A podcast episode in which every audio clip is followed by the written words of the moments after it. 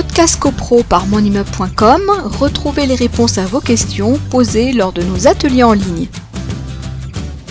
Donc moi, je, suis syndic de métier, donc euh, je gère euh, avec mon logiciel métier en tant que syndic bénévole une copropriété où on a acheté un studio, euh, sachant que je suis pas sur place puisque c'est un logement pour mon mari. donc moi, je suis à Grenoble. Hein.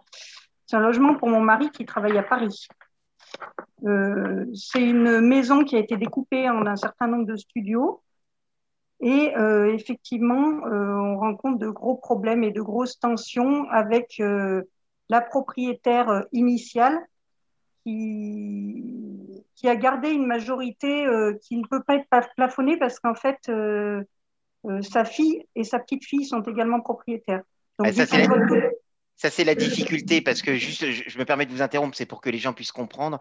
C'est que quand vous avez un copropriétaire qui est majoritaire, la loi a prévu un mécanisme et qui a ses limites, comme vous venez de l'expliquer. C'est-à-dire que si M. Dupont a 70% des tantièmes, eh bien, ces 70% reviennent aux, 30% des tantièmes des autres, pour pas qu'ils puissent imposer n'importe quoi. Sauf que quand c'est une famille qui, juridiquement, et ce sont des copropriétaires différents, mais évidemment qui votent tous dans la même direction. Visiblement, c'est ça. Hein.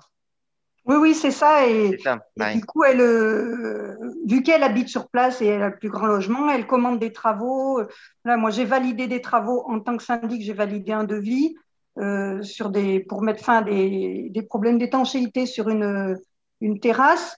Je reçois la facture, elle fait 800 euh, euros de plus et on me dit, bah, c'est Madame Machin qui a préféré un autre, choisir un autre carrelage dans une partie commune. Et, euh, Mais c'est pas voté. Je confirme que ça crée énormément de tension parce que je me retrouve un peu prise, euh, prise en, étau entre, euh, au milieu de tout ça, que je ne suis pas sur place, donc c'est pas oui, ça en plus. Peu d'entreprises sur place. Et, et que effectivement, en tant que petite copropriété, on a essayé de trouver un syndic professionnel il y a deux ans et on n'a trouvé personne qui accepte de répondre. En fait. c'est ça, c'est ça la difficulté. Mais en tout cas, si, euh, vous êtes syndic de métier, donc vous le savez mieux que moi, mais euh, si un copropriétaire engage des dépenses sur les parties communes, euh, bah, il, paye il, assume le coût de la dépense puisque ce n'est pas voté.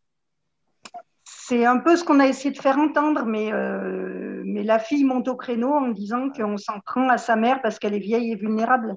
Ah, ah là là, ah oui, alors là, si on joue sur les sentiments, là, ça va être cool. voilà.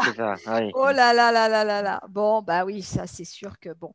Ah bah, en fait, euh, bah, quand on met les pieds dans une toute, petite copropriété, on sait qu'il faut bien s'entendre avec les voisins, il faut que ça se passe bien si on arrive euh, comme une pièce, comme je pense un peu, c'est des fois c'est comme dans les familles, hein. on arrive comme une pièce rapportée. Des fois, on s'intègre bien, on s'adapte bien à la famille. D'autres fois, bah, on, nous fait comprendre que on est en plus. Hein. on a Donc c'est un peu ça l'idée là. Vous êtes arrivé dans un euh, dans quelque chose qui était déjà euh, bah, où ils étaient déjà tranquilles entre eux, ils faisaient un peu ce qu'ils voulaient. Oui, mais alors c'est vrai que les, les litiges qui vont même jusque devant les tribunaux dans les toutes petites copropriétés, il y en a beaucoup parce qu'il euh, y, a des blocages. Donc, euh, on n'arrive pas à dégager de majorité. Et donc, à ce moment-là, la seule possibilité qui reste, c'est euh, de forcer judiciairement la chose, c'est-à-dire, de, par exemple, un copropriétaire qui voudrait faire des travaux et pour lesquels il a toutes les garanties et qui ne cause aucun préjudice aux autres à l'autre copropriétaire, je pense à ça parce que c'est, je pense, un dossier précis, et ben, à part saisir le tribunal pour demander l'annulation du refus en Assemblée générale pour abus de majorité, il n'y a pas grand-chose d'autre. Mais c'est vrai que les petites copropriétés, ça peut être euh, assez euh, problématique. Souvent, les gens pensent l'inverse avant de vivre le monde de la toute petite copropriété. Ils disent oh, bah, ça va être sympathique. Pas toujours. Podcast CoPro par monimmeuble.com, retrouvez les réponses à vos questions posées lors de nos ateliers en ligne.